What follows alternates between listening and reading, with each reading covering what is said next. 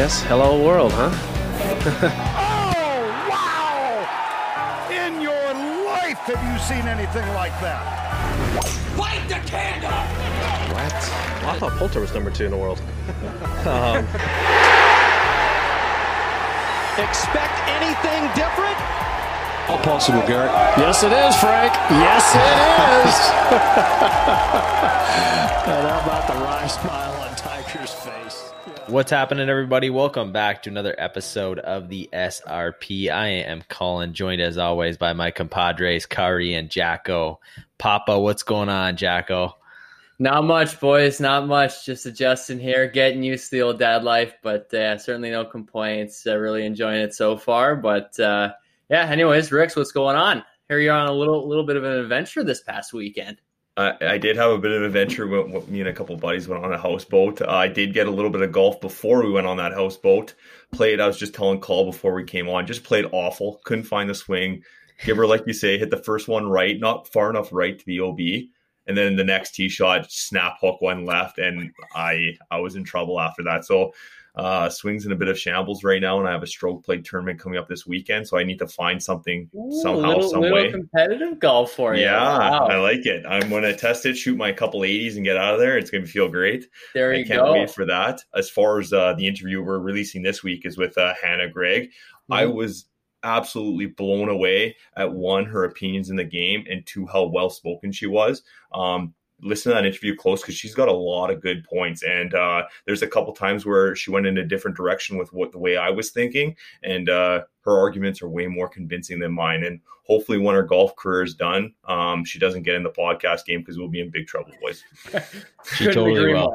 agree more. awesome interview. Before we start i have to give a shout out to my cousin andrew because he absolutely roasted me on the golf course yesterday. He fired the smoothest 64 i've ever seen. So uh, nice uh-huh. playing drew that ain't good. That ain't good Six, I thought four, you said that... he was nine under going in, into 18, though. no, That's I'm just going to leave it at six four. He doesn't get any more credit than that. Yeah, That's I, not I, in my give a shout out to most of the Rosses, though. They're you know they're all studs between you know Andrew, Chris, and Nick Ross. Whew, those are some absolute studs there. But uh, apple doesn't fall far from the tree for you, though, eh, Simo? I took the short end of that stick, but uh, yeah, you only, you only lost by ten, eh? and that doesn't yeah, it, it didn't feel very good. It didn't feel very good when it happened. What hole did he close you out on? Like thirteen? Oh, three. you knew you were out of it, eh? You didn't. Oh, I didn't have it. At that point. I, I, was chipping out of trees for like the first seven holes. Uh, Welcome to mine and Kari's life, Colin. Like this is how a real working man. That's plays. called golf, buddy. Get used to it. What you play isn't fun. You, are not seeing the whole course, so you're in the trees. Well, you say that, but I have fun. Okay, a couple storylines. Korn Ferry Tour. Let's get, get let's get this yes, out of the way. Max, Max McGreevy. Let's all celebrate here. Whoop, Fucking whoop. rights, buddy. Breakthrough. Yeah. Uh, nice win there. We're we were pumped. Giver was uh, messaging us down the stretch. Uh, I don't know. the group chat was going nuts. I didn't see it till afterwards, but congratulations, Max. We're so happy for you. Uh, what a finish. Um, what else did I say? Want to say about the Korn Ferry Tour? Before you get off that, though, is it too early to call that little SRP bump for Maxi Boy? No, Come yeah, he, he, confirmed it. We'll take bump. one per. Yeah, we'll yeah, take one. We'll take. We had it at zero point zero one, but I think we, we tossed her up to one percent for sure there. But yeah, man, yeah. is yeah, that was a sick event for him. Little little six four on Sunday to take the dub. Uh, yeah, couldn't. I was following along. I tried to be a little quieter this time because I didn't want to jinx it too early. Like on the third hole when he made, he started. I think it's birdie eagle, birdie par eagle or something. He's three under. I was, was going to put him on fifty nine watch, and I didn't. I was like, let's just get the W here. yeah. Also, shout out to to Gligs who had a little 59 watch. He was 7 mm-hmm. deep through 10, which is yep. unbelievable. Yep. He kind of faded off at the end, but he was playing some phenomenal golf. Yep. Ended up with a T26. So yeah, yeah. Let's talk 3M. I I have been to that tournament. I did watch the 2019 one live. You, you, you have been. I have been there. you wouldn't believe it. Um, Okay, so a couple storylines I want to talk about. Uh, Michael Thompson uh, win. I think he was 68 in the final round. I didn't watch on Sunday. I was too busy on a boat.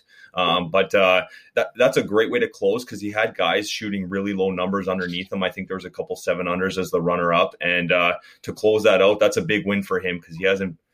I don't know how many wins he has. He might have a, a second. Yeah, I was going to say he might have won previously, but he hasn't won in a long time, and we haven't seen him on too many leaderboards. So that's a that's a huge one for him, especially with the the playoff uh, situation happening quickly here. Like we're running out of time before people get into the playoffs. For him, he secures a lot of things, and he'll be uh, kind of freewheeling for the rest of the year. I think uh, the the ball's in his court, and I think we'll see him play repeatedly well uh, down the stretch because that stress is is off a bit. Um, Gligs, um, fantastic week. We were following him like crazy. Um, and I'll say it like on on the round three, if he doesn't double eighteen, I think yeah. he has a chance to be in in deep contention on Sunday. Right, that's the one yeah. hole that him because and then he went off. He was seven under through ten on Sunday. He would have been right there, and who knows, he might uh, get a little bit momentum um, on that back nine. He kind of parred out, but still a great finish for Gligs. And yeah, absolutely. I had Gligs on the ticket too, so I was pumped to see him start lightening up. But well, not not to take away from Gligs, but we did post it on the social our Instagram handle there. Chris Baker, our boy, little uh, up and in from 276 to make the cut on the number. Not yep. a big deal. We're calling that the up and down of the century for uh, yeah. Maker of Baker. There, that's a thing of beauty. I was wondering what you guys were talking about. Then I saw the shot link. I'm like, oh, that is awesome. Hits it to 13 feet, rolls it right in. Oh, that was yeah, great. There's one thing making like a, a, feather on a par five, but there's another thing making a up and down for feather on a par five from 276 over the water. Nice high cut three wood probably in there, stiffed it into like 12 feet and cashed it in. I had him on the ticket, so I was just refresh, refresh, refresh. I was like, Glenn Banks, I need it, baby, I need it. Did you were you in the money giver? No, I came third, I think. Oh, okay, I knew you were close. I was Brooks Koepka absolutely shutsied me. You I should have taken my struggle Chase. picks, man. Speaking of the playoffs and Brooks struggling, is he even going to get in? Oh, he needs to like win this week because he's okay. defending camp here. We'll get to this week, and I do have a little point on Brooks. I do want to cap this off. Like Finau not being able to close out on the Sunday, he was close and he was our picks. Well, we, we all cheer for Finau. He's one of the good guys in the game. I hope – that that doesn't continue to be a trend. I want him. I want him to win some events, and um, he was in contention, and it unfortunately didn't happen this week. But he's probably one of the hottest players on the planet, outside of maybe Jon Rahm coming off the win at Memorial. Um, what else did I want to say about the event? Want to move on to this week? Yeah, let's move on to this week. Yeah. Okay, uh, WGC FedEx St. Jude. Um, oh, geez, what's the course? TPC Southwind. Yeah, Memphis. Um, same as courses last year. Par 70, 7,200 yards on overly big track.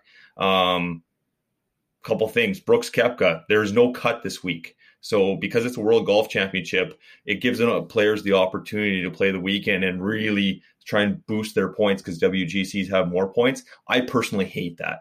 I don't know. I, I, in a season like this, it just doesn't quite make sense that just the fact that you get in the field can uh, bump you up to make it to the playoffs. That's a huge deal for a lot of guys, and we might see guys that uh, like Gligs and Baker who aren't able to get in the field this week. We they lose points to guys that are automatically kind of getting points if they play decent. Yeah. Um, so that bothers well, we me. We talked about this before. That like once you you work your way into the top fifty, it's actually hard to work your way out of it because you're playing and you get the invites to all the majors. That those are auto points. You get the invite to all the WGC, which those are the real money. Is like because even if mm-hmm. you have your brutal Thursday, Friday, you go out and throw a couple numbers in there on the weekend, work your way back up in the top twenty, like a backdoor top twenty, you get a ton of points, and it's like it's like kind of a, a week you would have normally missed the cut. So. Yeah. You, you don't, don't see any WDs and WGCs, which pisses me off because you see them in regular events when guys are about to miss the cut. Yeah, but um, would you WD when you, all you got to do is put it in the hole on, on the 72nd to get 50 Gs? Uh, yeah, I think it was 64 the year Bowditch did it, and he like tweeted at a guy that was chirping him. He's like, oh, it, it was an okay week or whatever, dead last 64 grand. Speaking of Bowditch, man, he's finished DFL on the Korn Ferry like three weeks in a row or something. I'm cheering for Bowditch. He is having a Oh, he's struggling. Time. Um, so Brooks, we talked about. Uh, sorry, continue to talk about Brooks. Last year, he's the the, the defending champ here. Sorry, had a huge weekend. I think it was six four, six five uh, to win by three, maybe. But I, I still don't think he's going to be on uh, form. He's just not hitting it well enough, in my opinion. Um, we will get into picks, but I think Webb Simpson and I don't think this. I think I know this. Uh, Webb Simpson and Leishman were either runner up or second and third last. Year. Webb was runner up. Yeah. Um, yeah, so look out for that guy. He's not my pick to win, but uh, he'll be right there. I bet he's scrappy and he's top five player in the world. Mm-hmm. Yeah, good feel. Too bad Tiger isn't in it, but he's healing that back just like Gibber is yeah. still right now. But uh, yeah, yeah, I haven't touched the club since June 30th, which is this is been a long time. Obviously, uh, it's not even in my mind to go even over the golf course right now. Every chance I get, spend with the little girl. But uh, I think at some point I'll get back uh, get back rolling.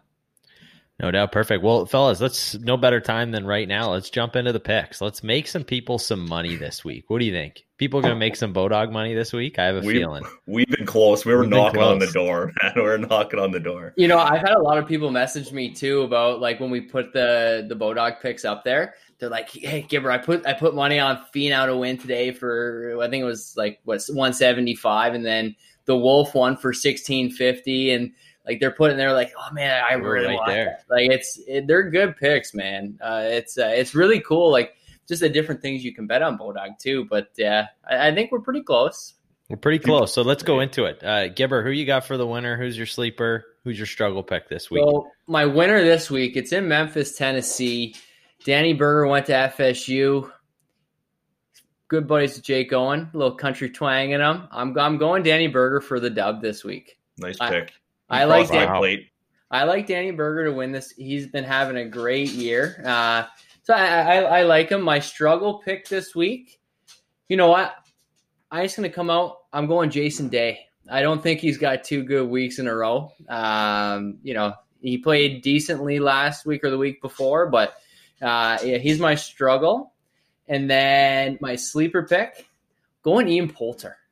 Oh, it's a good pick, actually. Well, he played I, really well uh, here last. Yeah, I know. You know, but like honestly, I, I, did no research on this. I just started thinking. I just happened to scroll through the Instagram handle, and I've been seeing all like the the work he's been doing. He's out there grinding on the range with his son Luke, and it's just good to see. Like you know, they got the TrackMan out there, and he's actually pretty funny on Instagram. And uh, so that, that's why I'm going with, with Luke Poulter as my my struggle pick. I would never pick him any other time because you know him and Tiger don't quite get along all that that well, but uh, we'll we'll see what happens. So I'm cheering for him this week. Beauty, Rex, who you got?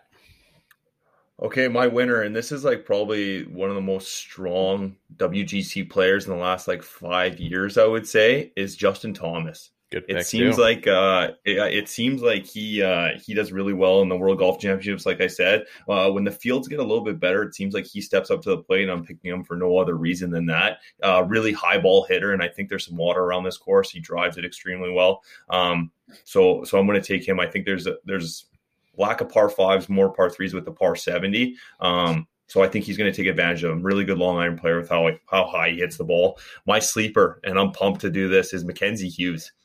Um, yes. I think if he eliminates that uh, the one mediocre round he's been having, usually it's like a Thursday or Friday that he has it. But once he like kind of gets in contention, the guy's putter gets so hot yeah. that I think he could come out of nowhere and even win the thing. I don't think it's that far off. We saw him at the Honda get squeaked by one, came down to one bad golf shot. I think he learned from that and uh, he's going to he's going to play well. And then uh, my struggle pick is Jordan Spieth. Um, we talked about the no cut. Um, Jordan Spieth just hasn't been playing consistently consistently enough. He has that bad round. He might even lead after round one, but I still don't think he's going to contend just because he has he just hasn't been piecing it together. He needs to find some sort of rhythm, and I don't know. I think it takes an off season to do that to kind of maybe tinker with clubs, rework the wheel a little bit, and I, I don't think he's going to contend this week. Simo, before you jump in, let's just give a quick shout out to the boys. I didn't realize all the Canadians uh, were, were, in the field for this WGC. We got Mac, we got Corey, we got Hadwin, we got Nick Taylor. All the boys tipping it up, and I love to see that. When, when's the last time we've had all of the all of our good Canadian boys in, in a WGC event? And you know what? And, all with a chance to win. Like they're all playing well and all really good. Mm-hmm. Mm-hmm couldn't and I to be honest, had I have uh, done a little more research, I may have tossed Corey in there for a little sleeper pick because he didn't play his greatest at uh, at Muirfield, and you know, it, with taking a week off, you know, he went back and he just uh, refined everything, and you know, he just dialed everything back in. And I, I think Corey's gonna be good this week as well. Yeah, love that. All right, fellas, uh, struggle pick this week: Cameron Champ for me. Not really oh, right out of the gates. yeah, you know what? Has not played well and uh, I think for a guy who hits it that far, if you're kind of struggling with your swing, I think you get exposed in these these events. Sleeper pick this week. Again, these sleepers for me are tough because like how are they sleepers? Um, but I'm going Sung Jae.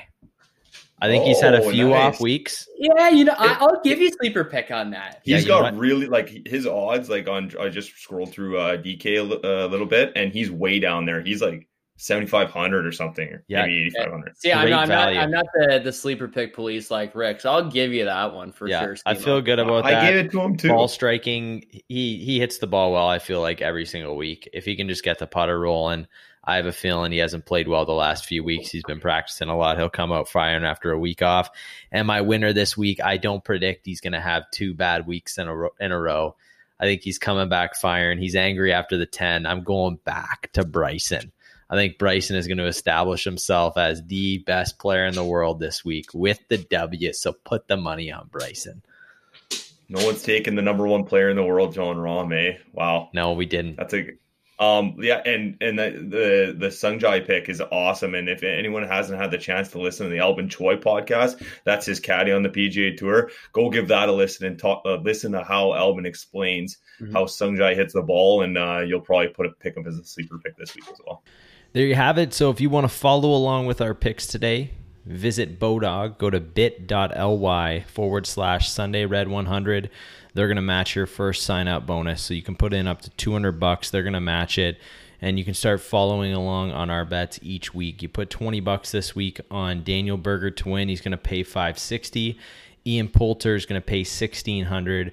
Bryson will pay you 240 along with Justin Thomas and Sungjae Im again just like Ian Poulter will pay you $1600 and if you're feeling risky throw it on our boy Mac Daddy Mackenzie Hughes 20 bucks will win you 2500 bucks and you can make those picks at Bodog by visiting bit.ly forward slash Sunday Red 100 today. And Last thing I want to mention is on the Korn Ferry Tour this week. Uh, Tony Romo got an invite to go play, and he withdrew after four holes. He's our beach chicken. That Yeah. that pisses me off when he came in not feeling good about his game, plays four holes, withdraws. Korn Ferry Tour is so deep right now, where guys who get in on Monday qualifiers are playing in final groups of that same event and that Yeah. just took away from someone's chance to potentially change their career, change their path. Uh, I hate that. I understand Mm-hmm. you want celebrities in there, but I hate that. And Tony Romo, he's You're cit- uh, citing a chicken. wrist injury. Come on, Tone. Like, come on. I like Tony Let's Romo. real. The bad And- Yeah, he, he's a no brainer beach chicken. And one last thing before we do sign off here. Uh, this week, uh, obviously, this airs in a you know couple weeks time, but uh, uh, or actually, no, it's coming out tomorrow. Jeez. Uh, so the uh, the Ontario Not Junior even tomorrow. Ontario Junior Championship rolling right now, and my one of my local boys, Nolan Piazza, has got the first round lead. A little smooth six nine today. A little deuce on a par four to start the day and uh, Nice. he's looking to to notch his second Ontario Junior title. So it'd be awesome for him to get that under his belt, and he pretty much signs his ticket to whatever university in the U.S. that he wants. So give him a little SRP bump. Uh, keep it going for Nolan here. Good job, buddy. on. All right, fellas, that's it. Let's jump right into uh, today's interview. You guys are going to love this one with Hannah Gregg. Enjoy. Mr. Huff, Mr. Jenner is ready for your interview. Actually, we'll be interviewing as a team. We're here to fuck shit up. Dazzling, dilated display a new sound. All live on stage. Move it.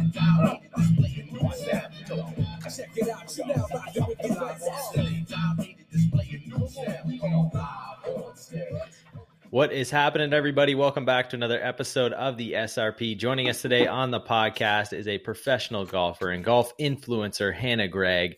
She is a University of Nevada alum who has more than 90,000 followers on the gram. Little known facts she was the first person to receive a golf scholarship from her high school. Her sports hero is Stacy Lewis, and she chose Nevada golf because of her love for the campus and her slight gambling addiction. Rumor is she wanted to go to UNLV, but didn't want to raise any eyebrows. And if she ever hosts a tournament, you can be sure there's always going to be water and wa- washrooms present and available. She is none other than Hannah Ho Hum Gregg. Hannah, how are you? Welcome to the podcast. How's it going? Thank you guys for having me. You got it, Hannah. Our absolute pleasure. You're probably the most famous person we've had on so far. So this is awesome to have you on, Hannah. Oh, Thanks geez, for- that's like joining. not saying. That's not good. What's been new? What, what's keeping you busy these uh, these last few weeks or months? Um, I mean, I'm just getting into like a quarantine routine. I my season changed a lot Uh, I didn't have the best status coming out of Q school last year, so I did get a sponsor's invite to an event on Symetra, which ended up getting canceled. So that sucks. Um, so now it's just kind of a waiting game. So I'm just trying to stay ready, um, practicing a lot. My parents live in California, so luckily the weather is pretty perfect all the time for grinding. Um, yeah. And I moved back in with them when COVID kind of hit because I was in Arizona full time. So you know, it's just we're just finding a rhythm. Did you have one of those nice little net setups in the backyard? Oh yes, I do. Oh. Yeah. Um, it's I have my Rukket net, which it was great at the beginning because when I came back originally, like driving ranges weren't open and yeah. you couldn't really go to the golf course uh, without a mask and everything. So that was really nice. I don't use it a ton now that I can just go and play and stuff, but it was very good to have in the interim. So not not gonna lie, I did a little bit of scrolling and I saw that net on your Instagram. It looks a little precarious, precariously close to a tree. Nice work. Why is everyone saying this to me? Like that looked to me, I'm like, you hit one right down the middle. That might the ball is coming right back at you. So it, I think it looks kind of deceiving because that net actually has two layers of like netting. So okay, like okay. you don't even hit the back layer, and then okay. the, it's not even like touching the tree. So it's yeah, everyone's like, hope it doesn't come back to you. I'm just like, what? it's yeah. I watched a couple of the the, the your swing videos on Instagram, and I was like, "Holy moly, that's gonna hit the tree and come straight back at you." I mean, they're also like foam balls, so if it comes back to me, like, what's gonna oh, happen? Oh, that's good. that makes you feel better, eh, Gibber? Is it is it a wide enough net for you if you were to hit no, into it? No, not a chance. Not that's, I'm gonna be honest with time. you. My dad has missed that net multiple times, and I have video of it, area. and I I'm gonna use it as blackmail someday. oh yeah, I would have it low left over there, no problem. not, I think I probably missed that net more than I'd hit it. I mean, if you take a full lob wedge to that net, there is a risk factor for sure. Hannah, what's the state of your game? How you been playing lately? Just like in the last, let's say, month or two, is the game shaping up uh, pretty well? Yeah, I mean, I was uh, pretty bummed because I played in a tournament in April, maybe. Um, okay. No, March, uh, middle of March, and I was playing really well. The first round I shot, it was I was playing a guys tournament, and I think okay. I was like 18th or something. I shot one over, didn't play my best, but the next day got canceled because of rain. And then the entire next like few events got canceled because of COVID. So I kind of was left hanging on this like, oh, like I kind of saw things shaping up well and then had to like take a break. So okay. um I'm playing good. I've improved a lot um, especially since last year's Q school. That showed me a lot of stuff that I needed to do to get on like the right level mm-hmm. for professional golf. Um, and I haven't been playing golf a super long time, so I'm always like I'm I still feel like I'm playing catch up and trying to like learn. So that was a really good experience. But yeah, I've been playing good. I'm excited to like get back and compete again. Nice. Any uh, any little tournament you're playing? Like I think today we saw this is not airing today, but today when we're recording this, uh, Lexi Thompson came second in a minor league yeah. men's tour event. She had a putt mm-hmm. for 12 feet to get into a playoff, which was pretty impressive. Any any of that for you lined up? Or you're thinking about? I'm kind of thinking about it. The main like decision making for me, I'm just trying to like feel comfortable with like flights and everything and making sure that I don't bring something yeah. back because both my parents are high risk. My mom has an autoimmune disease, so we're really careful. Mm-hmm. Um, the bigger issue for me is like if I fly to Texas and get sick there, like I have to quarantine for two weeks there. That's not only expensive, but also like not ideal.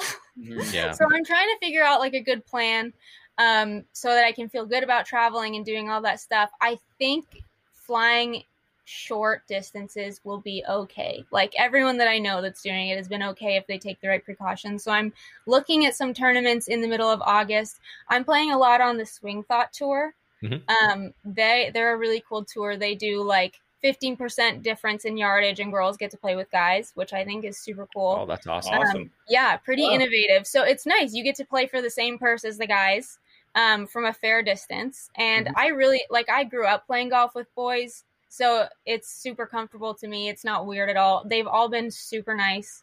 Um, mm-hmm. I was kind of nervous that people would be like, why does she get to play up there? But no one has said anything like that. So that's awesome. Well, that's nice. So, I mean, we you mentioned that you kind of picked up the game late. How did you get in, introduced to the game, and at what age did you start? So, um, my dad has been into golf for a long time, but we my parents made us play every sport to just kind of figure out like what we liked. So I actually yeah, they do it all. Um, I was doing ballet for a long time. I did that for like eight years. I rode horses competitively for a long time. I played basketball for a long time. Um, and when I was going to into high school age ish, I think I was like 12 or 13, uh, everyone was saying that like, oh, women's golf has 500 unused scholarships every year.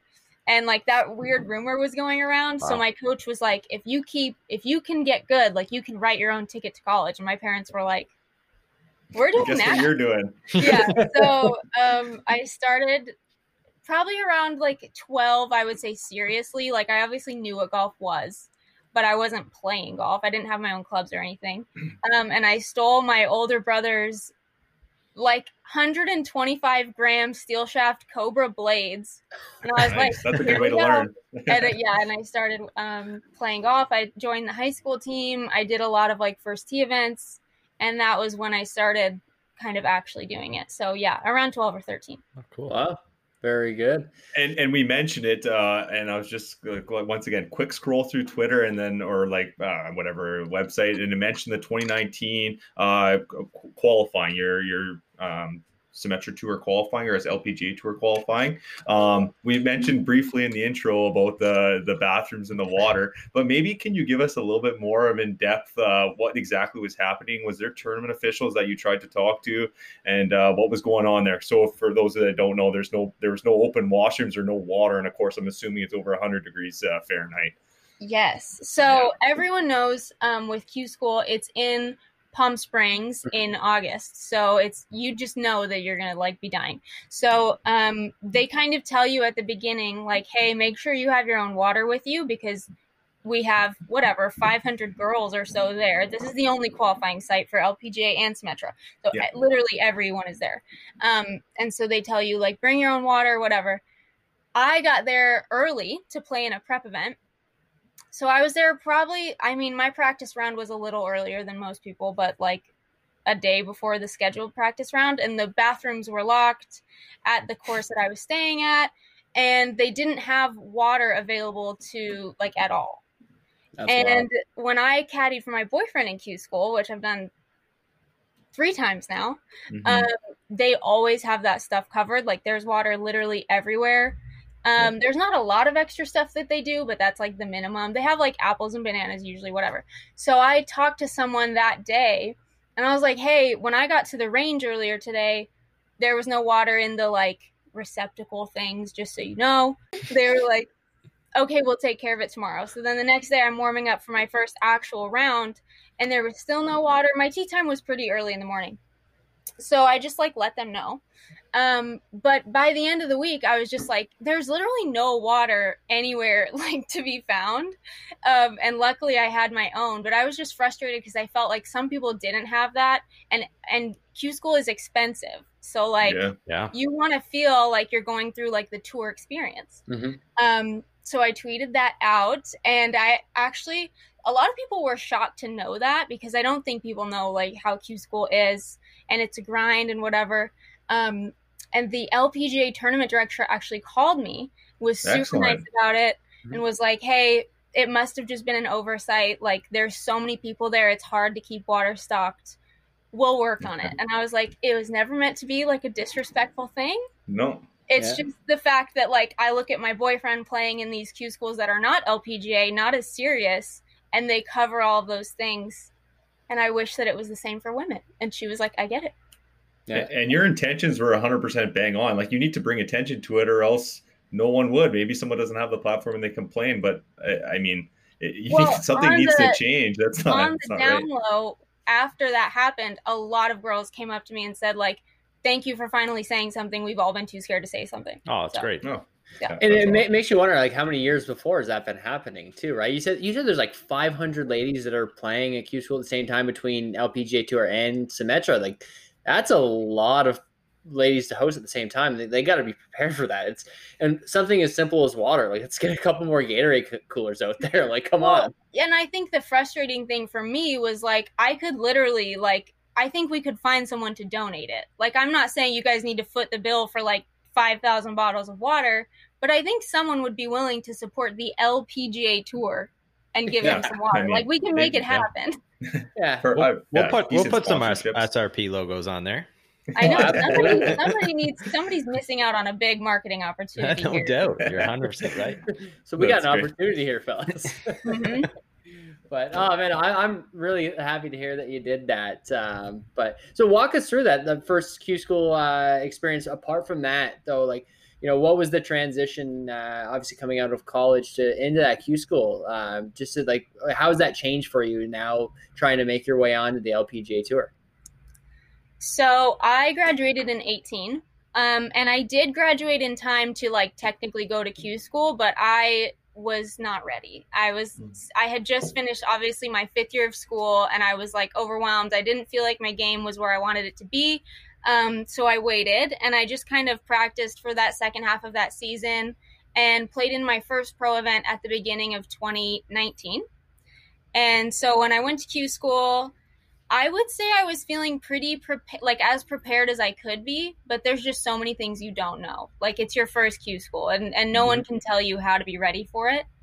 Well, you Um, can't pee or hydrate, so that's two things. I mean, I had like secret water with me everywhere I went, and you Oh, okay. literally pee every hole there because it's so freaking hot. So, yeah, it was. Uh, I was prepared, but um, I would say like it's not even so much the nerves of it, or it wasn't for me.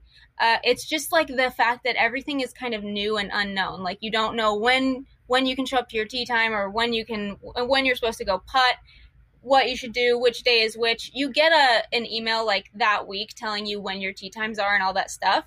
But I'm like a planner, so like for the first month before that, I was like, hope they send that email out soon. like, I really want to know. Um, which like when can I, go chip balls there? yeah, I mean it's overkill for most people, but I was like, "Ooh, can't wait." Um, so the first, I would say, I learned like so much about myself as an athlete and my tendencies when I get nervous, um, which was awesome. That's my cat's tail, by the way. Sorry. Um, Colin's cat's about to walk by. Yeah, it the happens some to me all the just you time. you know how it is, yeah. um, so like that was my main goal was like I want to absorb everything that I can this week so that next year I don't make any of the same mistakes, whatever they end up being. Um, it was a great experience. My boyfriend caddied for me, which was awesome because he's like, this is all old stuff for him. Like he's been professional for seven years, um, Mhm. and he's a super good player. So he was like, oh, this is all fine, and I was like shaking. Um, but it was an awesome experience. Q school is easily the hardest week of the year, but it can also be like the most rewarding. So you know. What What did you find about about about your swing under pressure in that sort of environment? Like, what's the one thing that you're like, okay, this is my miss, and I need to eliminate it? So, um, my ball striking is my strength for sure, and that held up under Q school like situation and pressure. Um, the main two things that I noticed that needed to be better was that week I was for some reason just not hitting my driver good. And it Mhm. wasn't so much I'm a pretty straight hitter, so it wasn't so much that, it was more like I would miss on the wrong side of the fairway. I would catch it kind of weird and it wouldn't go far enough for me to have like a smaller club in, stuff like that. And like inconsistencies like that, I really let them bother me that week. So Okay. like I'd hit my driver and another girl would have, you know, she'd be 20 yards in front of me or something and I would get so mad about it. And it's Mhm. and Fred eventually like halfway through the second round was like just don't like why do you care? You hit your hybrid good, you hit your four iron good, like just don't worry about it. Um, and I wish that I had figured that out sooner because I was very busy comparing myself to other people. Uh, Well, blame of- him. He should have told you earlier. That's, yeah, I mean, bad caddy, first of all, but second of all, like, don't do that to yourself. yeah.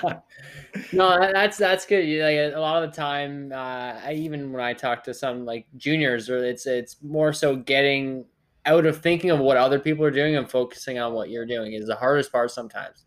Yeah, and I have like extreme ADD, so I perceive like literally everything that's going on around me all the time. So it's pretty difficult for me in like a stressful situation to be like, just worry about yourself. Just chill.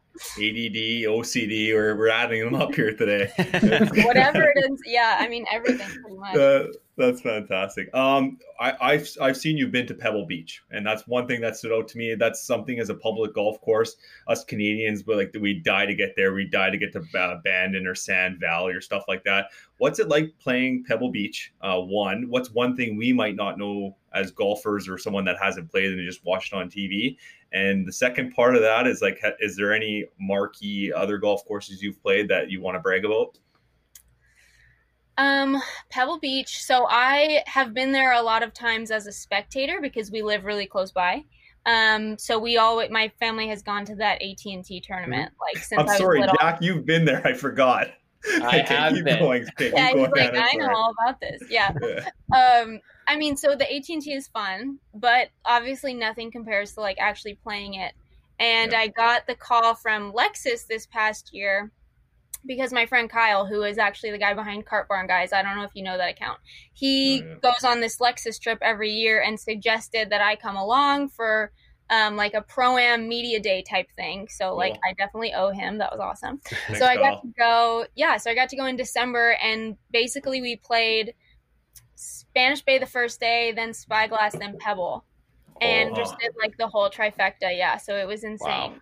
Wow. Um, it's it is as good as you think it's going to be for sure. Which is because okay. I was I was nervous that I had hyped it up too much because and, you know it's it's Pebble and you're like oh, it's the best golf course in the world. And then you're like, I hope that it stands up to that. Um, it definitely stood up to all my expectations. We also had a perfect day because that's okay. like your number two fear is like, mm-hmm. what if it rains the damn at Pebble and we have to leave on the 12th hole? Like, that yeah. sucks. Rain check, please. So we had a perfect day. yeah, drag me off. I dare you. Um, yeah. But yeah, so it was an insane experience. But I did have to tee off. Uh, so we didn't get to warm up uh, just like I think the range was under construction or something, so we just didn't get to warm up. And Johnny Miller came out and watched us tee off on 18 for the one shot at 63 shot. at Oakmont, no pressure. yeah, I'm like this guy's pretty good at golf. Um, so the first tee shot was from the tournament tees, so like behind the ocean on 18, and I was like.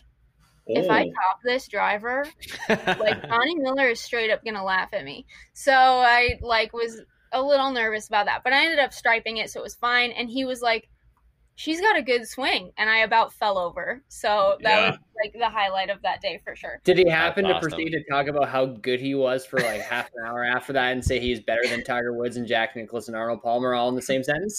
Or what kind of what kind of grass there was beside the green when you're trying to chip and it's against the green? Yeah, you're like, okay, now I'm nervous. No, he he was honestly um super super nice. Not uh, at all as intimidating as I thought he would be. But my boyfriend and I had just finished up a PR trip for Silverado. Okay. And Holy we smokes. didn't know that that he like owns it. And so he was yeah, he's wow. either I like a shareholder.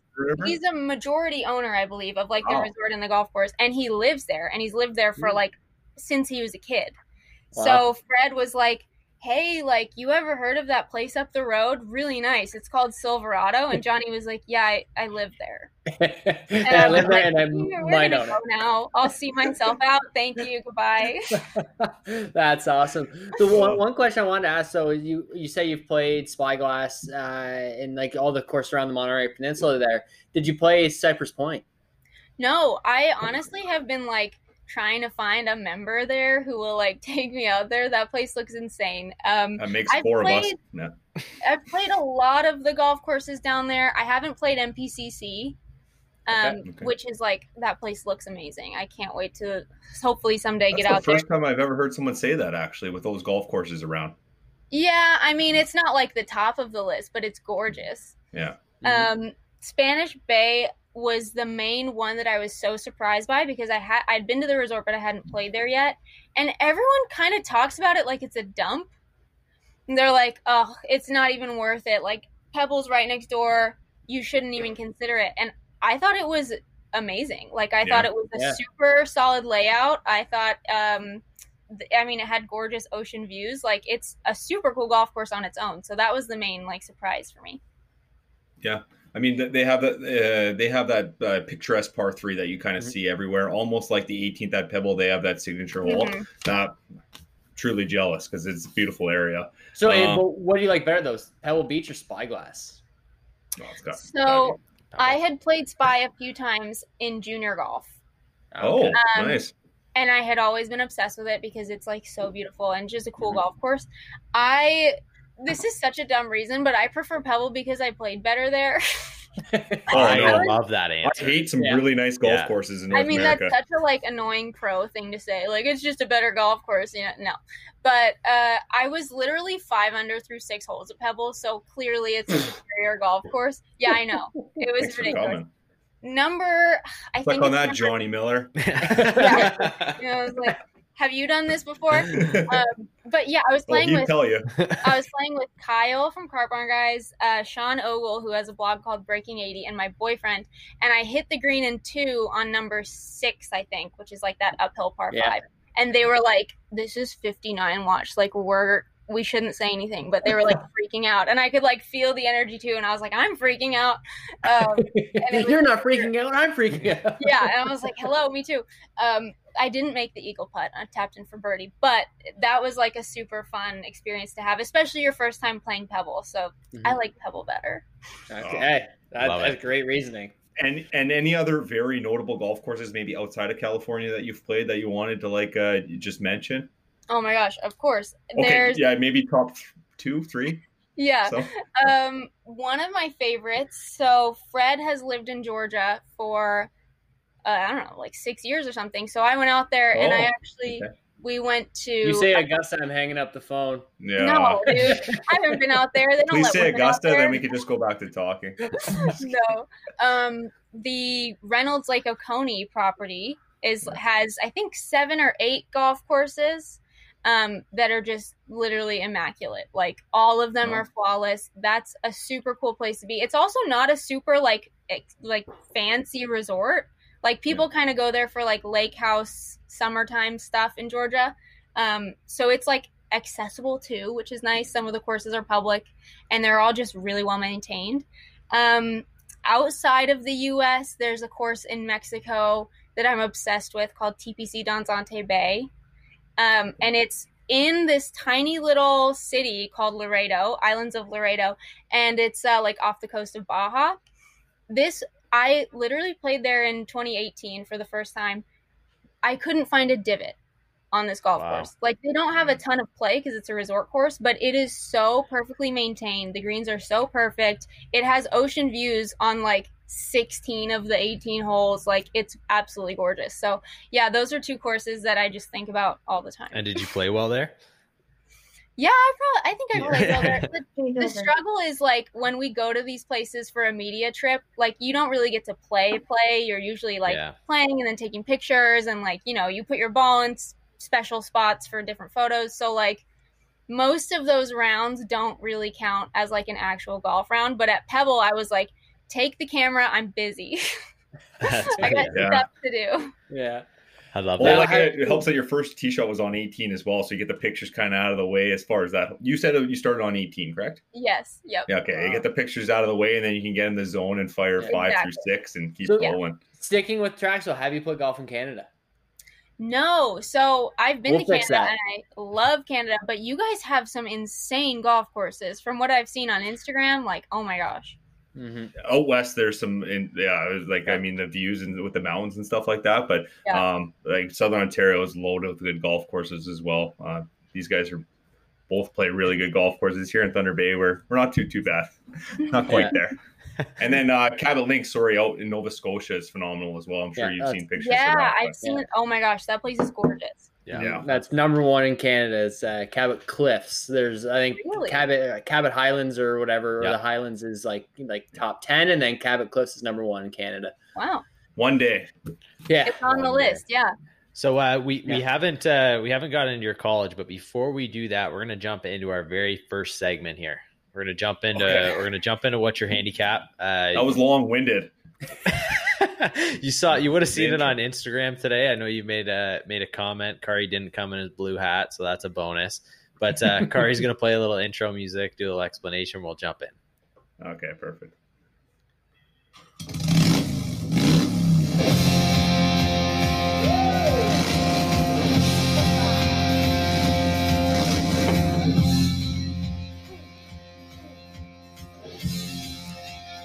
What is your handicap?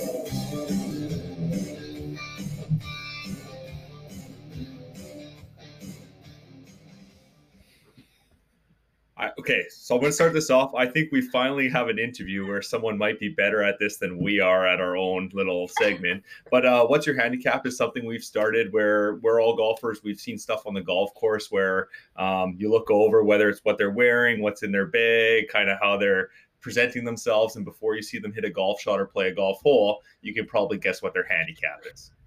With me so far? Yep. Okay, perfect. Um, so we uh, we'll each go on rotation. We each have uh, we'll each ask two. Um, your goal is to maybe explain what this person's like. If you've seen something like that before, say their handicap and above. For example, like that person's a twenty plus handicap, and uh, like obviously that brief description. After we go through two each, we're going to try and think of one for you as well, or you have to think of one for us, I should say. Um, but you cannot pick towel in the back pocket. You cannot pick ball retriever, and you cannot pick iron head covers. Sad day. Okay, sad day. So those are eliminated just because um, we started off. We gave zero limitations, and the guys kept saying the same things over and over again. So, so we put you on the spot a little bit more. But Gibber's going to start us off. We'll go to Colin, and then uh, I'll ask one myself, and then we'll rotate. All right. So this person uh, buys a new set of clubs or a single club. They put the peg in the in the ground in the first hole, and you notice that the clubs still have the plastic wrapping on them. Oh. Like on the head of the Head, shaft, wherever. I can see the Okay. shaft. Yeah, I mean, they sound like a beginner kind of, so that works. like on the face. Yeah, or, or to make it easier, if they still got like say you went to Golf Town or Golf Galaxy and you bought a driver and they put the driver tape on the on the face. yeah, okay. Um that guy I'm gonna say 18. All right. Okay. Um, uh, by the way, Gibber, I, I at first I didn't know where you were going with that, Yeah. but uh, Titleist used to sell their drivers with that little hot spot, like on the 907 line, that red sticker, and I've Right. actually seen someone hit drives with that still on. But immediately, like people that don't peel the manufacturer sticker off the shaft, and they just like keep it there, like half peel it off and don't goog on it. Ultimate pet peeve. But Oh, the, the reason I say is I have seen people uh, get a fresh three wooder driver with a nice tight cellophane wrap on it, peg in the ground and first hole, still got the plastic on the head. they it's probably have people stuff in their basement too. Call, call, go ahead, sorry. All right. Uh, so this person, you just take a little glance over in their bag, whether on the range or putting green, and you see that their putter is one of those old school blades. Oh, Nice. Bullseye. Oh my god. Those are the worst. Those people are like usually they just like love golf. And so they're like, "Oh, my great granddad gave me this putter." Okay. And like, so, I'm, so I would say mm, that person's like a twelve. Okay. Okay. Generous. That wasn't bad. You, you went in a different direction than I was going with that, but we'll let we'll let it go. This is my one of my all time favorites, and I've brought it up probably three times now. But after they hit the golf shot and it slices, they go, "Ah, I hooked it." Oh my god, have you seen this happen in real life? These are Oh, yeah. all true. Like they're all Guys, something I'm we've so picked up on the golf course. you must play with really good players. yeah, yeah, yeah. You're gonna need to dumb down your level of who you play with. I don't know, like the golf culture hasn't gotten to that guy yet. He hasn't been roasted for that yet, so he doesn't play that much golf. Okay, so No. what's his handicap? Could be an athlete, but just doesn't play that much golf. Yeah, Yeah. he's probably like a hockey player. And He's like, ah. Yeah. Um, that guy's like a ten. Oh, I was gonna say higher. I think I'm Yeah. usually an 18. You're very plus generous at this. Very Yeah, generous handicap. way too- I also wait. have like I have like no concept of handicap because like I don't play with people who use a handicap and I haven't kept my own forever. So like Oh, that's like she's trumping us on how good she is at golf compared Yeah, to it's, in it's tough when you don't shoot over par. right? I'm like a plus three. I don't know. Yeah, God. Okay. Uh, right, who my are we at? Gibber? Yeah, my next one. Okay, so at any point in the round, this person decides to play a different tee, like tee deck. So say they start in the blues and go up to the whites, or go to the whites to the blues. Oh, that one's tricky. did they move up or back? It can go in either direction. I'll let you. How about this? If they go up or they go back, what's the handicap? Honestly, it doesn't really matter because they're trying to like they're trying to Manipulate the golf course. Yeah. Yeah. Uh, that person. That person's got to be like a sixteen. Okay. Not an official one because they obviously don't play the right deck and no, slope yeah, rating. it's like they get really confused when they, they go to put their score in after. Oh, what tees did you play? Well, I played the blues for seven holes, the whites for twelve. Who knows? I had a couple mulligans too. he's like calculating his own slope rating. Just so you guys know, Hannah had a huge Twitter rant about someone that asked her to move up tee deck. So I thought that was getting personal for a second, but we'll leave that That one could have alone. emotional. we'll let people venture off of them by themselves to read that one. Uh, call, go ahead. All right. So uh, this is after nine, obviously, but after nine goes for a little quick turn dog, puts uh, the ketchup and mayo, but crushes it with his gloves still on. Oh, Oh. I'm like mortified. Did you guys see Jon Rahm drink the water water Dude, with his that- glove hand? Set me off. Oh no! So this is somewhat the same thing. It is kind of. It's that's exactly what I thought of when you said that because I was like, no human being would do that, and then I was like, actually, they do. Um, Phil does it all the time with the glove on too. That's what happens when you're a lefty. It's crazy Because well, They probably get just, into they Phil. probably just switch gloves like four times around, so they don't care. I'll show you this. this Um, isn't for the this isn't for the listeners, but this is the old man crushing a turn dog with a glove on. Oh my god! Sir, He's got better hair than you do. is Get everything okay at home? Like, wow. Okay. Uh, that that picture actually helped me a lot. Okay, there That you guy, go. I think, is- that guy's like a twenty handicap, Pretty Oh, accurate. perfect. but he does it every every weekend. He's out there doing it. Loves it. Cole, Cole, we should have discussed this before because we have somewhat a little bit of an overlap. But I say never takes off their glove between shots. the That's a glove tough putter. The glove butter. Glove putter, like Jack Nicklaus. You mean the Yeah. greatest, second greatest of all time? yeah, the only one who's ever done that. Yeah, that guy. Old Um, men still love it though. They're like, yeah, I put, I'm like Jack. I keep my glove on. Yeah, you're just like Jack, buddy. that guy he's got to be decent because he thinks he's doing something right so he like keeps doing it so i would say that guy's like a nine okay, you're way All right. too polite for this, but that's okay. Uh, now, do you have one for us by any chance? You can't mention the ones I mentioned previously, but maybe you've seen something in a pro am, or if you've played at Pebble another time or something like that, where you've seen like, wow, I can't believe this person's doing this. or or Yeah. even in college, like you Oh, get to get to one of the turns, you're like, what is that girl doing right now? In d1 golf and like professional even d2 golf nobody does anything like crazy. Like everyone's good you know? So it's like very boring. But uh i would say the one stereotypical thing that is really funny is like that guy he comes out to the pro am and he's gonna like show everyone what's up because he's really good and he's the club champion and he has all custom blades with like tour spec shafts and he has a staff bag because he is so good and he's got he's like Nike'd out or like one branded out. Oh, it's the That worst guy. for amateur players. It's the Oh. absolute The staff worst. bag is the best part. Yeah, you got Yeah. the staff bag, all the same outfit. There's a lot to dissect in this right now. Yeah, that that's a tough one. I'm gonna take first crack at that. This guy, Club C's. I'm gonna go though. Club C's is the B flight. It was the B flight for sure. So I'm thinking, okay, B flight staff bag. He's taking a cart.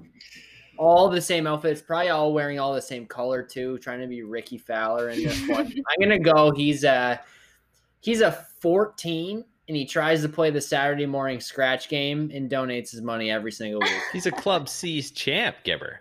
Yeah, flight, uh, baby. Have some respect, buddy. I say he's a one, but he fired an 82 that day. Love that. I'm gonna say, oh geez, uh, I was gonna say he's a single digit, so like I was gonna say less than five, but uh, he needs a good friend to s- sit him aside and tell him how to dress properly. Like the he guy just on the went. He today. went to uh, what, a Golf Galaxy in the states. Got the outfit. Yeah, yeah, fit me up. up. I want to look like.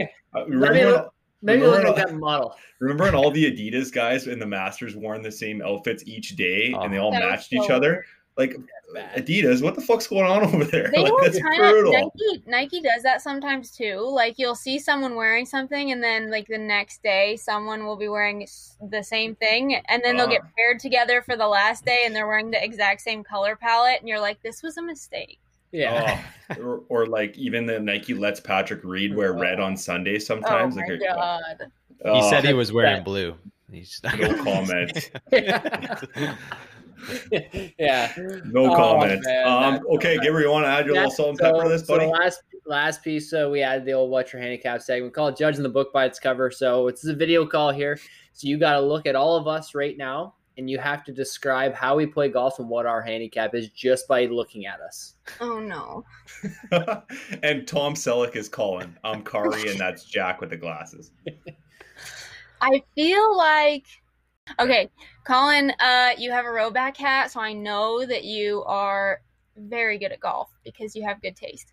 Um, Oh wow. hmm, I would say that you hit the ball pretty straight, and occasionally you like to, you know, throw in a good send it, but your course management is good. You seem like you could break 80 pretty consistently, so I would say you're single digit handicap. All right, I like it. wow. Okay. All we'll, right. recap after. We want to hear. Yeah, we want to hear. You, you just go through them first. okay. Oh, this is difficult. Okay, Kari, I think um you are not wearing a hat and you're the only one of all of us right now not wearing one, which makes me think that you're not a true golfer. Um because it kind of looks like the rest of us just came from the course and you didn't. So I would say you're probably the like all the time send it guy. and I think if you get a short ish par five, you're definitely going for it. Uh, even if it means we're spraying it everywhere and it didn't, we actually ended up with a double bogey. It's okay because we sent it. Um, I think you guys are all pretty good at golf though, so I feel like you're probably also like around in the high 70s to mid 70s. You could probably put together a good round. So I'm going to say you're also a single digit handicap. Well, thank you. But you do live in a cold area, so that could change from dev like season to season. So we have that's six a- months golf season. Just Yeah, remember that at the end. Um. okay, final, final one. Let's see. You just had a kid, so you're not playing golf at all. Um, so your gonna handicap might be different now than it is usually. It's probably better. But I feel like you seem Yeah, like you're you seem like kind of like a golf nerd. So I feel like I feel like you know a lot of like details and you keep like detailed stats on your scorecard and like maybe you practice after the round too. Yeah, it's, e- it's easy with the fairways. You just don't hit them, so it's just, you don't have that check mark.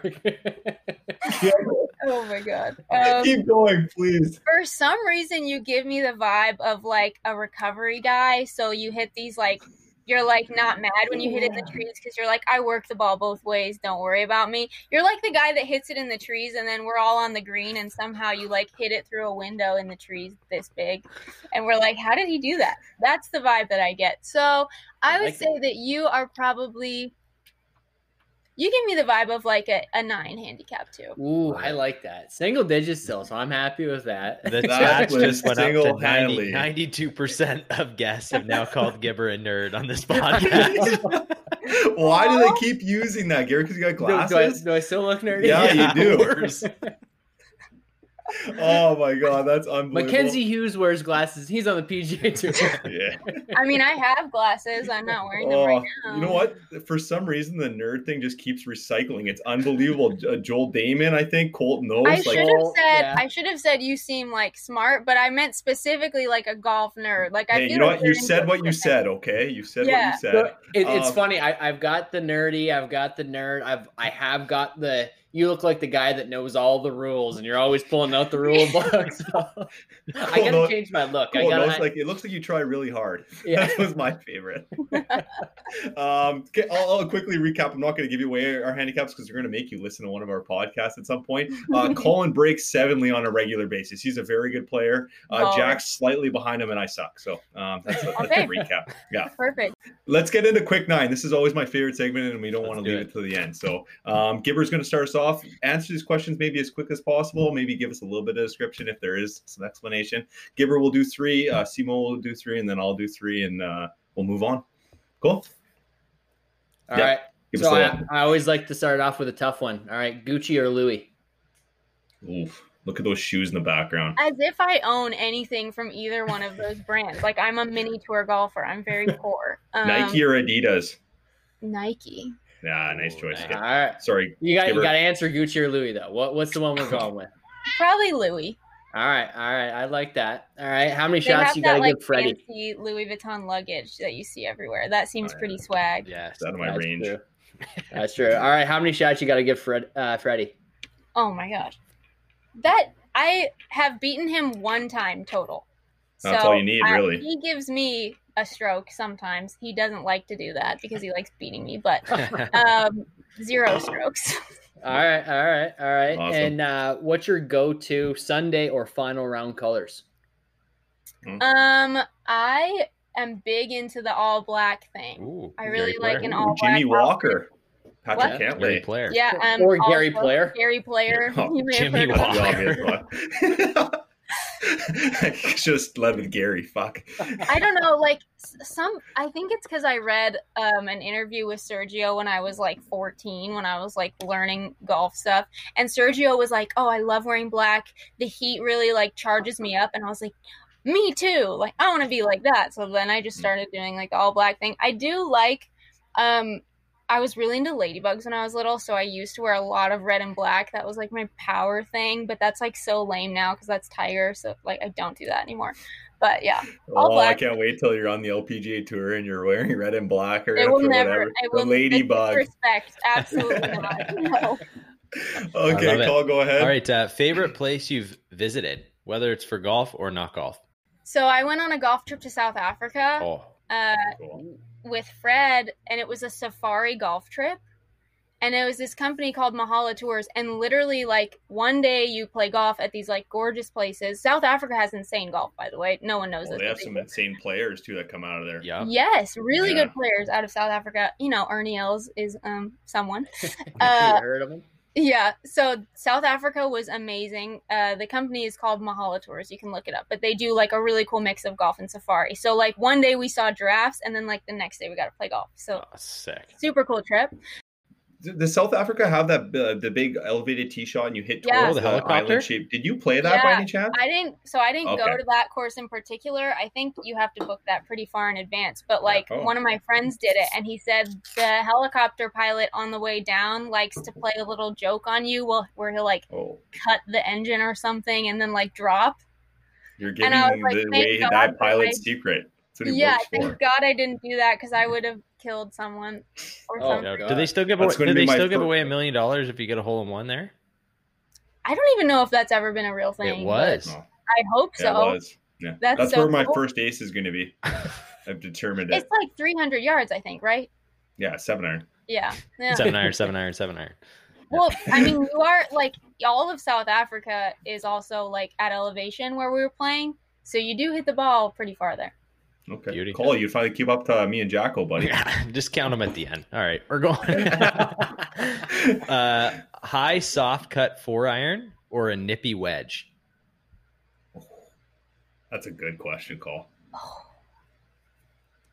I mean, uh, I love a good nippy wedge, but to me, you haven't you have a nip wedge when you like messed something up.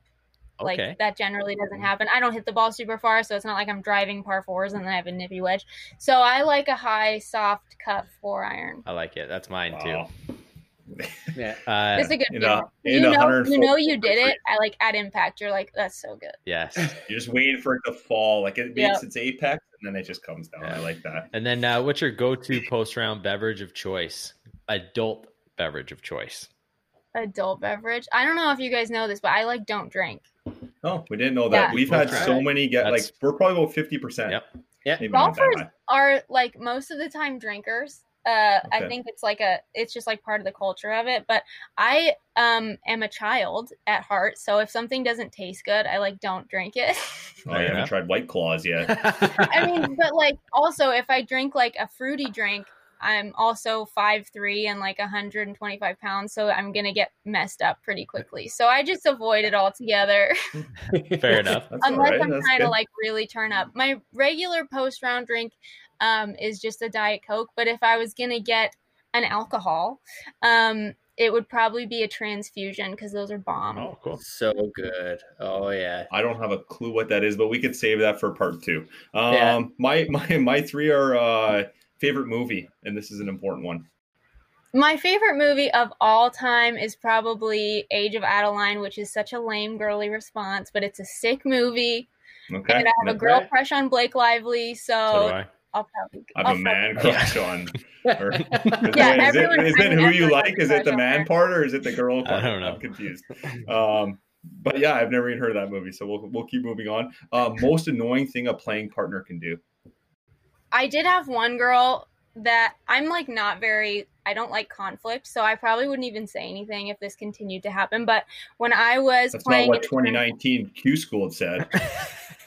I said it in a nice way. I'm kidding. I'm Um, kidding. I would say there was a girl I played with once and she was super sweet, which made it even worse. She had like brand new FootJoy DNAs and like was just walking all around the green everywhere and like kind of in my through line a lot. Well, so you're a and- player. Yeah. Inside of my heart, I was very annoyed about it, but I wasn't going to say anything. So my boyfriend had to step in and be like, "Hey, just so you know, like you're messing up literally everyone's line with your huge spikes. So like maybe don't." Just the through line or through your actual line?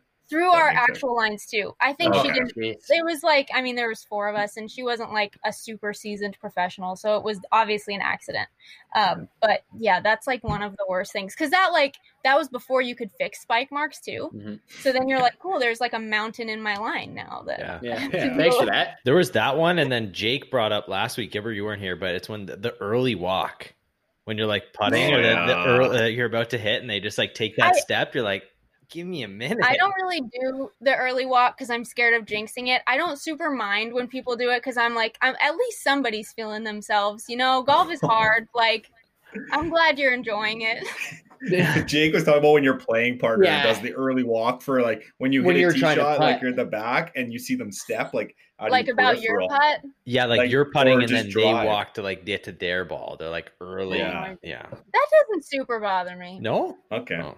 you just But don't have what good does peripheral bother me- vision. Is when She's locked when, in. when you hit a putt and you know that it's like just barely not going to go in, and you're hoping that like maybe it still falls, and somebody goes, "Great putt," and it's like Oh. flips out, and I literally want to stab them. Yeah, I, I hate that as well. It's like the wow every time you hit a tee shot right away. It's like you, we don't even know where the ball is going yet. Yeah. So you And just look at it and say, "Get your lips off my ball." Dude, you'll be like, "Hey, you you jinxed me," like thinking Yeah. that's gonna make them stop, and then they like do it again. You're like, "This, I'm gonna kill you." Doing it on purpose. It's called competitive edge. And my last one, uh, junior girl girl golfer. Um, one tip or piece of advice you can give them, either going to college or trying a professional game. I would tell them, um, hit it as hard as you can all the time because I remember when I was first playing golf and people told me to swing smooth. That's literally BS. I think it's the worst advice you can give any player, whether it's a girl or a guy.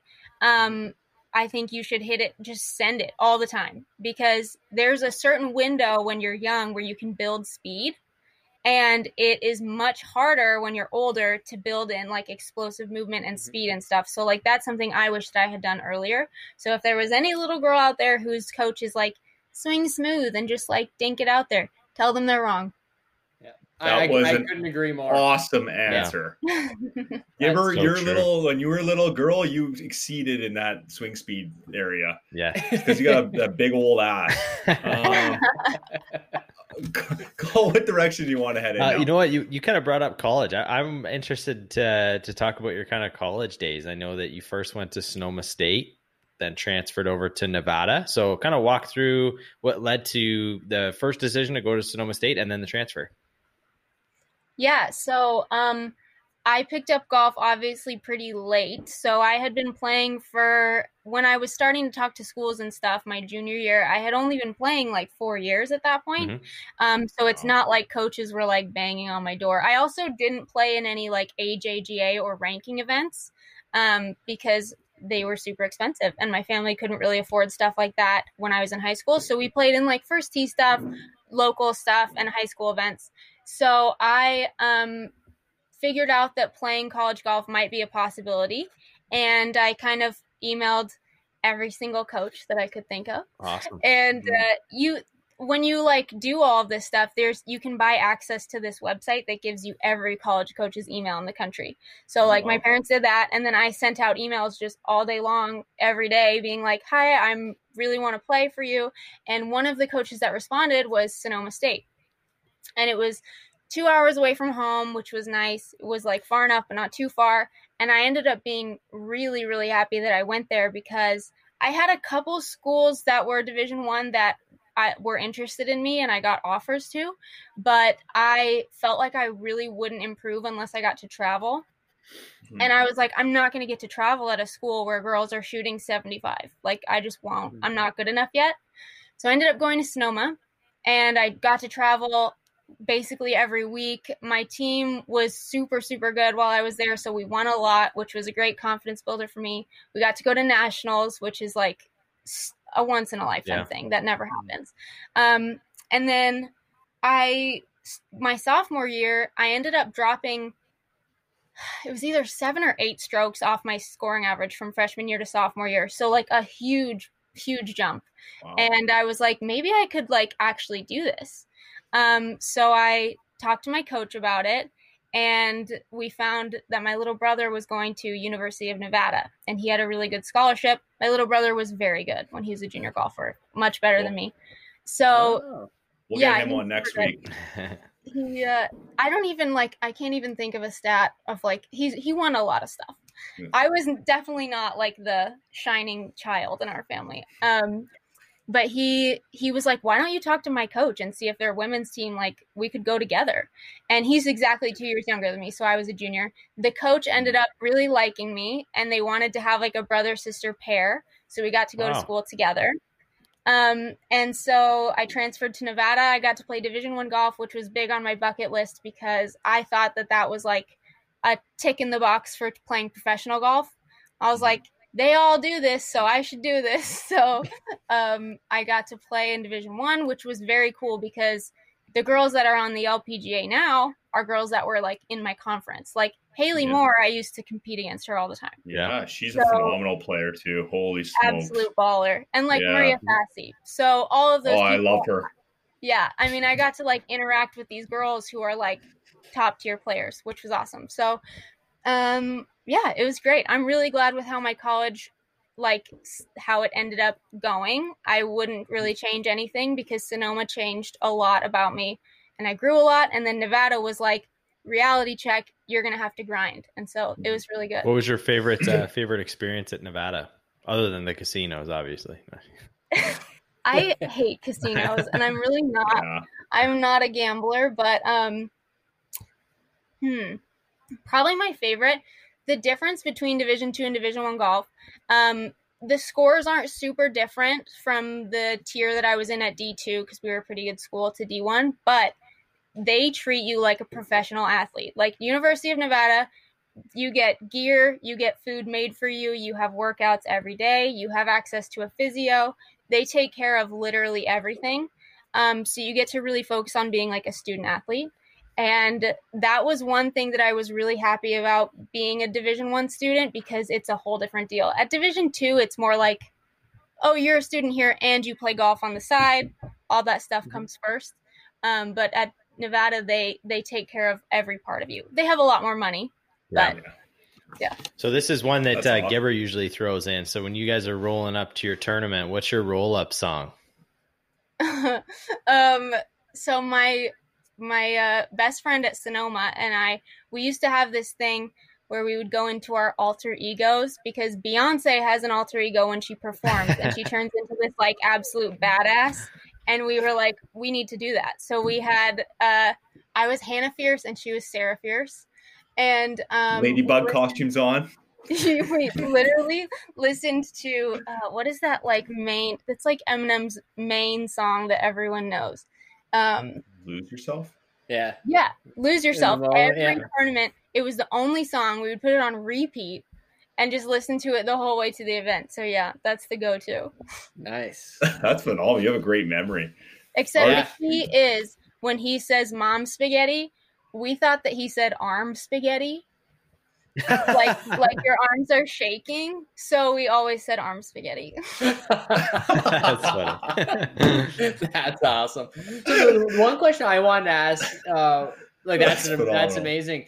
But how was the transition? Like you said, you had such a positive experience at Sonoma, and then when you're looking to transition to University of Nevada, normally I mix that up.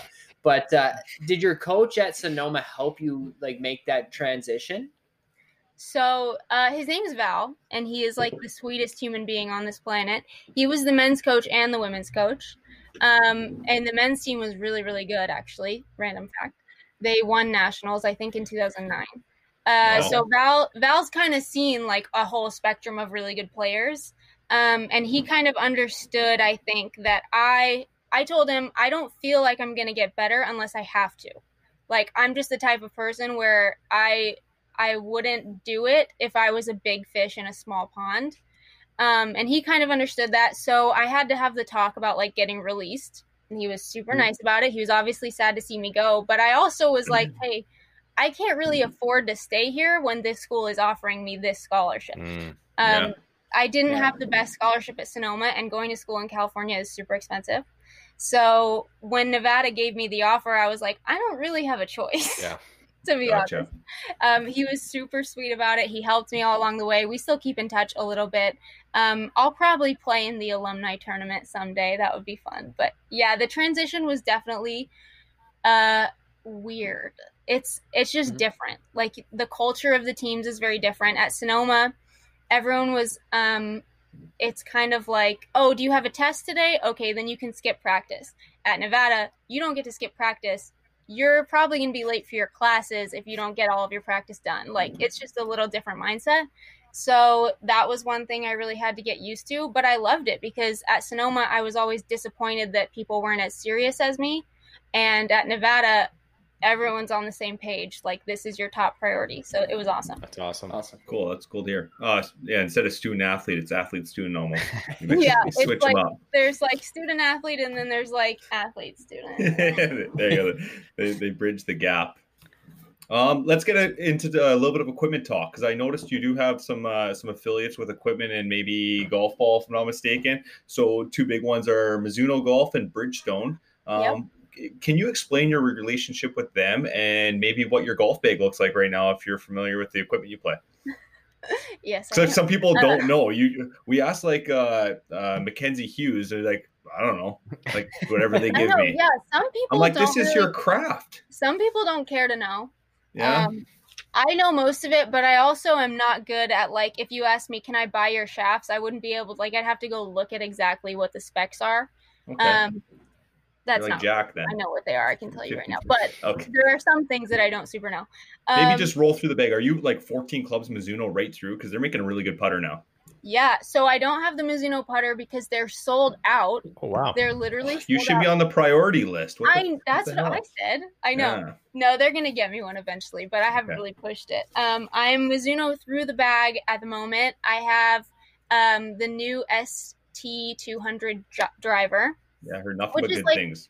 Yeah, it's awesome. I know Mizuno's not really known for their woods. Um, so when we signed with them, that was one of our first things we wanted to like figure out. And I just loved their driver. They have three models of it, so there's kind of one that works for everyone. Um, but I love the driver. The woods. It's not a marketing pitch. It's actually our equipment segment. So here, keep going. Yeah. Well, unfortunately, I like love everything that they make. So that's a good thing. Like, so this is at least you know what you're hitting. Let's yeah. keep going through the bag. So the woods are ST200. The new hybrids are the same. Um, and then I have the JPX 919 forged irons, which nice. are like the they have a forged iron and then a tour iron, which is like a hot metal blade, and I love them. They're I probably won't change ever. They're no, they they're phenomenal. Really a lot of PGA Tour players not under contract are playing that 919 tour. I know, yeah, yeah. which is super impressive. Um, yeah. The shafts that I have in there are the KBS um, they're like an 85 gram graphite, I believe. I was in steel previously, and I was just so impressed by how these graphite shafts like perform. Mm-hmm. For some reason, there's like a stigma around graphite shafts that I was kind of a little nervous to switch to them, but I love them. Same. Um, Bryson swinging. Same. Bryson swinging them. I know. Yeah, yeah she has a quicker swing speed than you, though, Cole. They're making a lot of strides with graphite, so I'm pretty impressed. And then I yeah. have the Mizuno T20 wedges um, yeah. which are great wedges. Obviously, Mizuno's always been pretty good in that department. And then I use a Sik putter, um, which is oh, all. Bryson. Oh, yeah. Yeah. Those commercials are killing me. I'm not a huge Bryson guy. Like I understand, I appreciate what he's doing with that. Uh, how's the putter? Is it decent? Honestly, so this is kind of weird. I used to use a TaylorMade putter, and you know how sometimes putters just like expire for you, and there's nothing like wrong with it, but you're like, I think I need to change. Every I putter for me. I literally stole this putter from Frederick, and Okay. uh, I was like, "Can I use this?" And he was like, "Okay." So I cut it down and just like love it. It's like a half mallet. I don't know what their like models are called, but it's just like a half mallet, um, kind of blade bladey looking putter. It's super clean looking and it sets up really nicely for me. So I just love it. Yeah, and for the listeners, it's like the progressive face. So if you hit it lower on the face, it rolls quicker because Yeah, the it's like loft is a little bit less. loft. Yeah, exactly. This if for those that don't watch the Golf Channel ever, because it's on there every single commercial. and uh, Bridgestone Golf, they're obviously you're playing their golf ball. Um, Yes. I I experimented with the Bridgestone a little bit earlier this year. Um, somewhat mixed reviews. I think. I think it's like a premium golf ball, but I haven't quite got used to the with it with the driver. It spins a little bit more for me. Which What's ball your? did you try? I did the S. So the the The XS? yeah the XS. Um, What's your? I love it with the uh right around 114. Yeah, call it. No, you. One yeah, I thing, said so one- I one- play. 114, 115. I, I play the RXS. Yeah. um, which is the Freddie Couples ball, lower swing speed, high spin, um, high launch. It's a really good ball, but there is one really cool thing that Bridgestone does. It's called VFit. They will Okay. send you a ball, a box of balls. If you upload a video of yourself with your swing, they'll give you all of your numbers, like swing speed. All Well, they of might sign me then. I didn't know that. Uh, VFit, you said. Sorry. yeah, so they'll give you all your numbers, and then they'll just send you balls to try. Oh, cool. Wow. Because It's I really did, I did experiment them. I, I, it was two dozen. I, I only went through two of them in about maybe ten rounds, and I just, I, I just gravitate towards the Pro V, whether it's like just like looking down at it. But Bridgestone is going to be the Ultra, uh, and it wasn't the new version of it. They- It was the older version, Oh. the XS. Um, Yeah. So I've heard nothing but good things about the newer one as well. I'm, I'm on the fence, but I- I'm this close. I needed you to sell it just this much more. I mean, the main things that I really like about Bridgestone when we first signed with them, I got to go to the factory and see like how everything's made. And Yeah. like the attention to detail there is absolutely insane. I think they have like over 300 checkpoints that every ball goes through. And Oh, wow. like we literally saw them throw away a batch because one of the balls was bad. Like they do not mess around with that stuff. There's literally a human being that touches every single golf ball before it goes into a box. They their whole system is absolutely insane. They also Yeah. are a vertically integrated company. Fancy. Um Whoa. because Bridgestone, the tire company, owns the rubber. Yeah. They are so literally they have access to all of this crazy technology and their manufacturing process is super streamlined. So it's just easier for me to trust a golf ball when I've seen like literally that every single golf ball is perfect.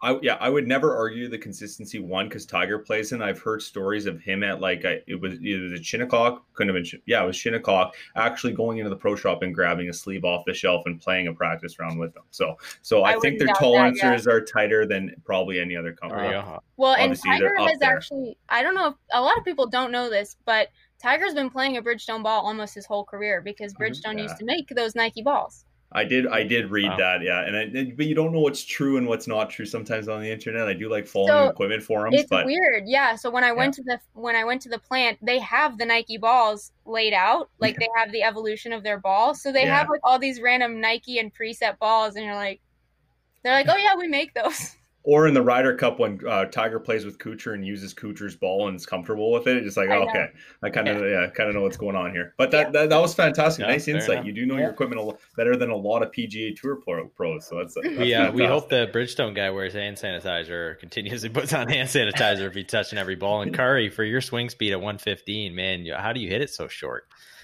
that's what happens when you miss the middle Okay, Cole. I didn't know. Shots fired. I didn't know. Uh, we're gonna get right into our fan segment. As you as you saw, we went on Instagram. We do this every time. I'm gonna pick like four or five, and we're gonna jump right into it. So I'm gonna pop it up here. Um, what makes the perfect day on the golf course for you? Um, I like I prefer afternoon golf.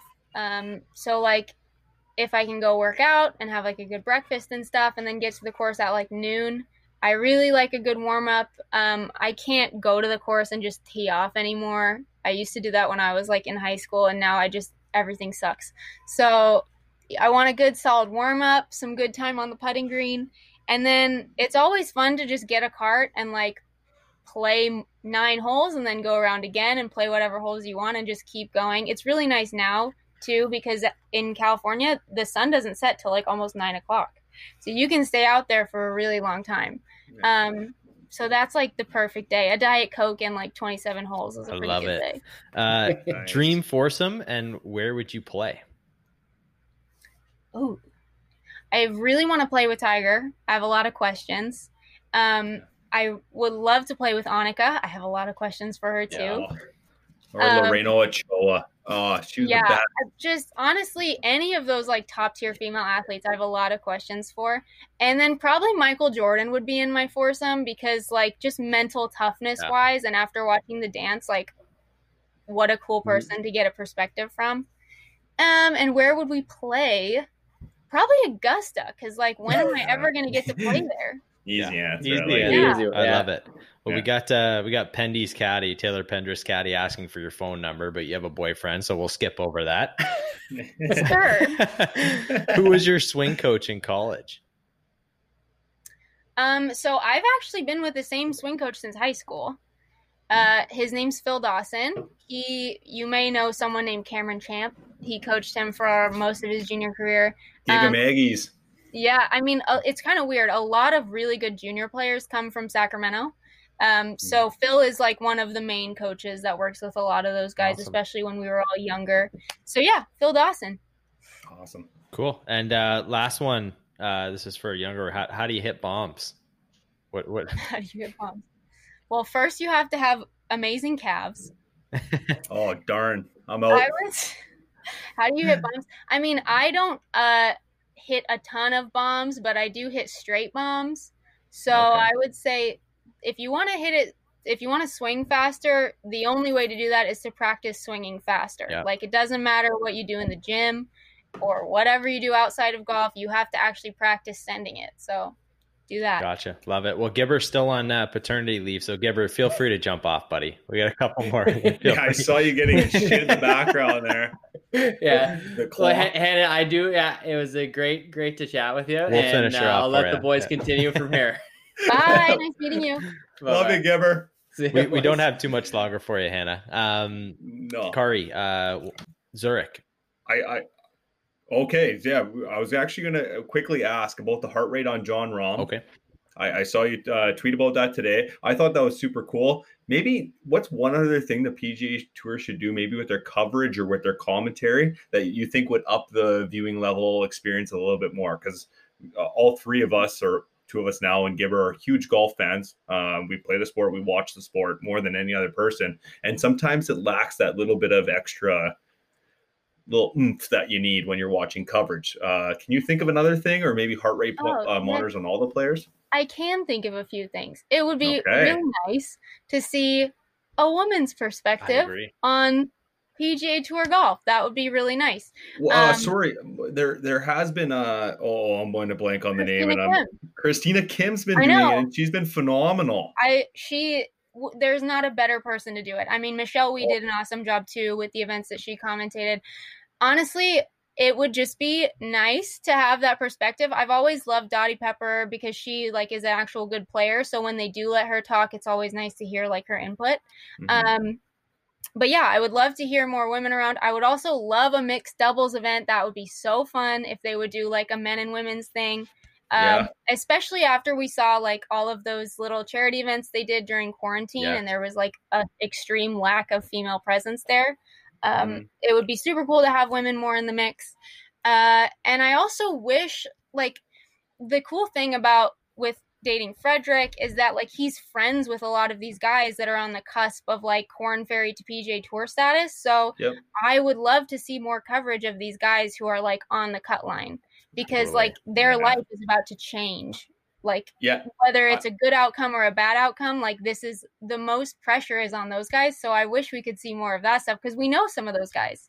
So, so, yeah, thank you. And um, I actually I want to comment on two of those very quickly because we interview guys that are somewhat on the line a lot of the times too, and like uh, quite a few Korn Ferry Tour players, and then guys that have just got their PGA Tour card. Um, we care about how they perform and that that shot on down 18 means a lot more to them than watching Rory make a six birdie of the day. We noticed like when our when our boy Mac Hughes was about to shoot 59 or had a putt for 59, they're showing Rory on PGA Tour. I understand they have a marketing thing to uh, do as well. They're showing him tap in for par on 13. Like that made us that made us really upset. And then sorry, your second point, uh, the the combined, the mix, maybe have mixed teams or something like that because we already have the Solheim Cup, the Ryder Cup, Presidents Cup, stuff like that. But the European Tour did a great thing last year where yeah, they did the combined, uh, yeah, uh, uh, ladies and men's combined, different tees, same golf course, everyone crammed in together. It, it's possible. And I think we're going in that direction. But I remember, and I've mentioned on this podcast before, Geoff Ogilvy had like a, a really worded uh, interview where he went yeah. up on the stand right off the cusp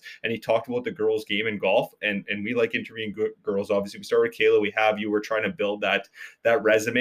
He went up there and he's like, You have no idea how good these girls play the game. He just called him out. And I love Geoff Ogilvy for that. And for Francesco Molinari has been a huge advocate for it too, and yeah. saying like the, it's no different. Like the girls and the guys want the same thing. They're, They're better. The They're better thing. without as much maybe swing speed in some certain areas. They're better golfers as far as how to play the game correctly. It's just different, right? Like it's yeah. two very different styles of golf. Um, and like I wish that more people got to see it because even at my level, even at like the lower mini tours and Symetra tour level, those LPGA girls will come play in our tournaments, and it is so cool to watch. Yeah. Yeah. Well, there was a debate on the internet, like whatever. Some guy I said he was like, uh, we don't have to go too much into it because it's like the guy's delusional. But like, I think uh, people are commenting on it. And then one guy's like, listen, I'm a plus five handicap. I went in this tournament where a LPGA tour was playing. She shot 67 and beat me by five on the golf course. He was playing that difficult. Same yeah. tee. I'm like, well, I mean, whoa. that guy, like that tweet was hilarious for many reasons, but mainly, and the problem is, I usually don't respond to those things, and most people don't. But the problem did I read that on yours? Is that what I'm getting at? And I don't think so. I think I just read that just on the he, feed. A lot of people just were yeah. commenting on it, and like usually you just leave those alone. But the pro- my problem with that is that that's how a lot of people feel and that's literally like the shared delusion that a lot of people have about the LPGA is like, oh, they play too short, they don't hit it far, I'm not interested in watching it. And that's why we have to make it clear like, you don't know how good these girls are. But do you think they're actually golfers that say that? Because uh, we'll disclose it. We're all under three handicaps on the podcast or whatever, and none of us think that about the game of golf. So, are, are the people that are actually saying that that actually golfers or have played with girls that can golf? So, good players generally know Okay. And I think it's because good players have played with women before who are good. Um, or they've at least yeah. recognized good golf when they see it on TV.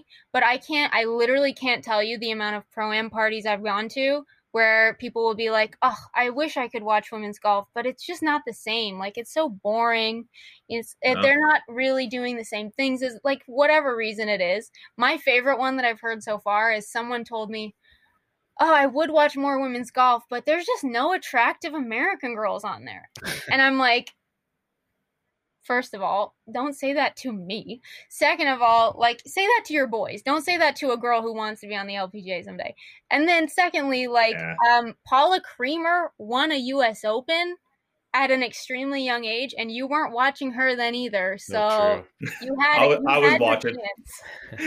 what, what would you like to see? I mean, you mentioned we we mentioned about kind of the men's game, like with the women's game. What would you like to see change to maybe take it so people would gain more interest in watching it, or or they would do a better job of just showcasing it so more people would get introduced to it? So, one thing that I think the European Tour has done an insanely good job of on the men's side and the women's side that the PGA and LPGA haven't really done is their content is awesome. Oh, whoever's running that account, yeah, phenomenal job. Whoever is like the social media coordinator yeah. for the European Tour, like has my heart because they do such a good job. They showcase the personality of these players so well you get very attached to them because you learn more about them. I mean, it's hard to get attached to someone when you know nothing so about true. them, but if you hear these girls' stories, you're like, wow, like this is remarkable. She's so good. It's so cool. I wish they would do more of that. Um, just kind of showing like the background stories of these girls. Like they might not be American, but that's even more impressive. They uprooted literally everything to come here and play golf. So I wish those stories were more capitalized on. And I think the current LPGA commissioner is doing a really good job of moving things in that direction. He, he's a good, well-spoken yeah, guy too. Full. He's awesome, and he you can tell that he's grinding and like really believes in the LPGA. So I think it's coming, and yeah. I also think that we need to get the idea out of our heads that like men's golf has always been this super cool, glamorous thing to watch because uh, newsflash, no one really cared about golf until Tiger Woods. I'm sorry to break it to everyone, but it wasn't that mainstream or exciting until he was on the scene. So Arnold Palmer was pretty cool. Come on. Yeah, no, of course, but it is still pretty nuanced. Like yeah. you can say Tiger Woods to a non-golfer, and they're never going to be like, "Who's that?" Um, so you have to market it properly, right? Like it's not just going to happen. And I think the LPGA is working on it and the content and just the way that we can like look at these players could be a lot better in my I mind. agree. Oh yeah, it was phenomenal. Um, yeah, I mean, I didn't want that. I didn't expect that question to go in that many directions. I apologize, no but uh, that's a very good answer. And like, I, I keep coming back to the European Tour thing, but like, I mean, more so the men's side of things. If we're talking about men and women's, as far as marketing their players, the the hundred shot hole in one challenge or keep hitting till you get a hole in one. That uh, was so fun to watch. Yeah, it is. And like within 20 minutes, you know a lot about that guy, and like you see a different side of him than you would see on TV. But that's what people want, like because like we're stuck in this like, uh especially even the the PGA Tour and LPGA Tour, you kind of get in a groove of watching where you don't necessarily have to watch until the peak times. You could sit on your phone yeah, on Sunday. the couch and then look up at the proper times. If they keep things fresh and like a little bit different, if they keep updating it, me and Cole have talked about it previously. Um, I think that it would do a great job. And the European tour is slightly ahead, or the European side of things, I should say. Uh, both men's and women's is a little ahead.